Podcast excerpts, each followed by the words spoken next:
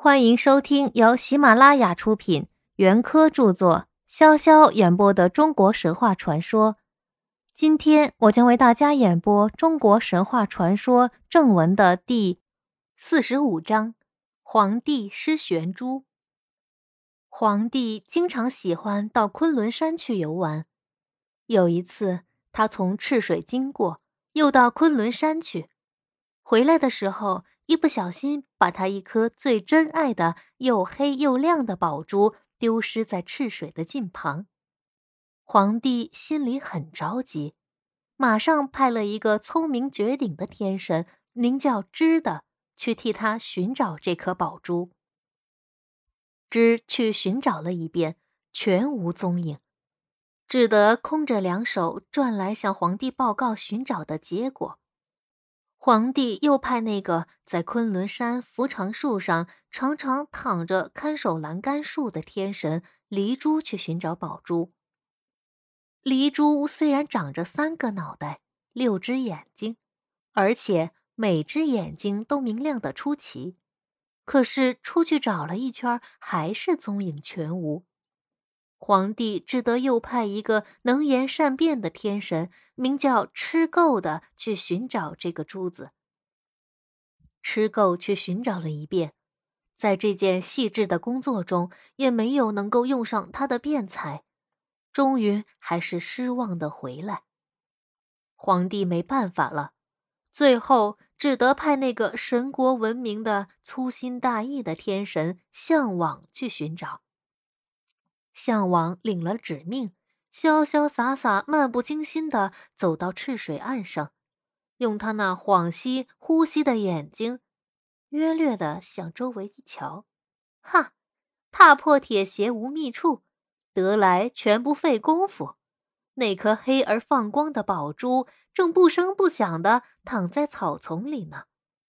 项王便略弯了弯腰身，从草里拾起宝珠，仍然潇潇洒洒地回来，把宝珠交还给皇帝。皇帝看见这个粗心大意的天神一去就把宝珠寻找了回来，不禁大为吃惊。哎，别人找不到，项王一去就找到，这真是奇怪呀。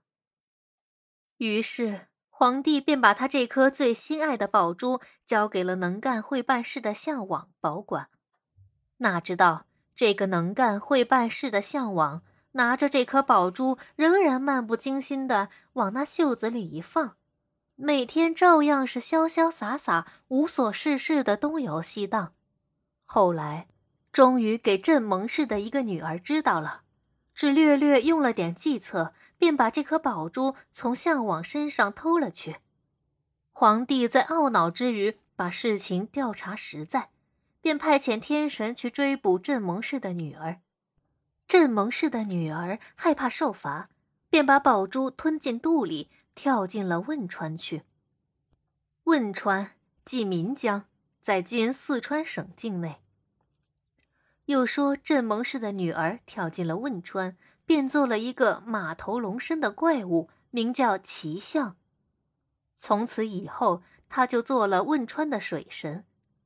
据说后来大禹治理洪水的时候，先从汶川开始，他还帮过他很大的忙呢。关于皇帝在赤水上丢掉的那颗黑色宝珠，又有说根本就没有找到，可是却在赤水岸上生出了一棵光明灿烂的树来。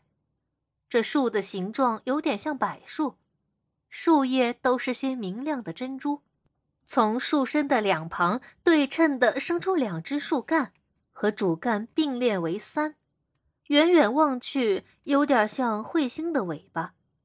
树干上长满珍珠的树叶，更像是彗星所发射的熠熠光芒。于是人们便叫它做3珠树。今天的演播到这里就结束了，我们下期再会。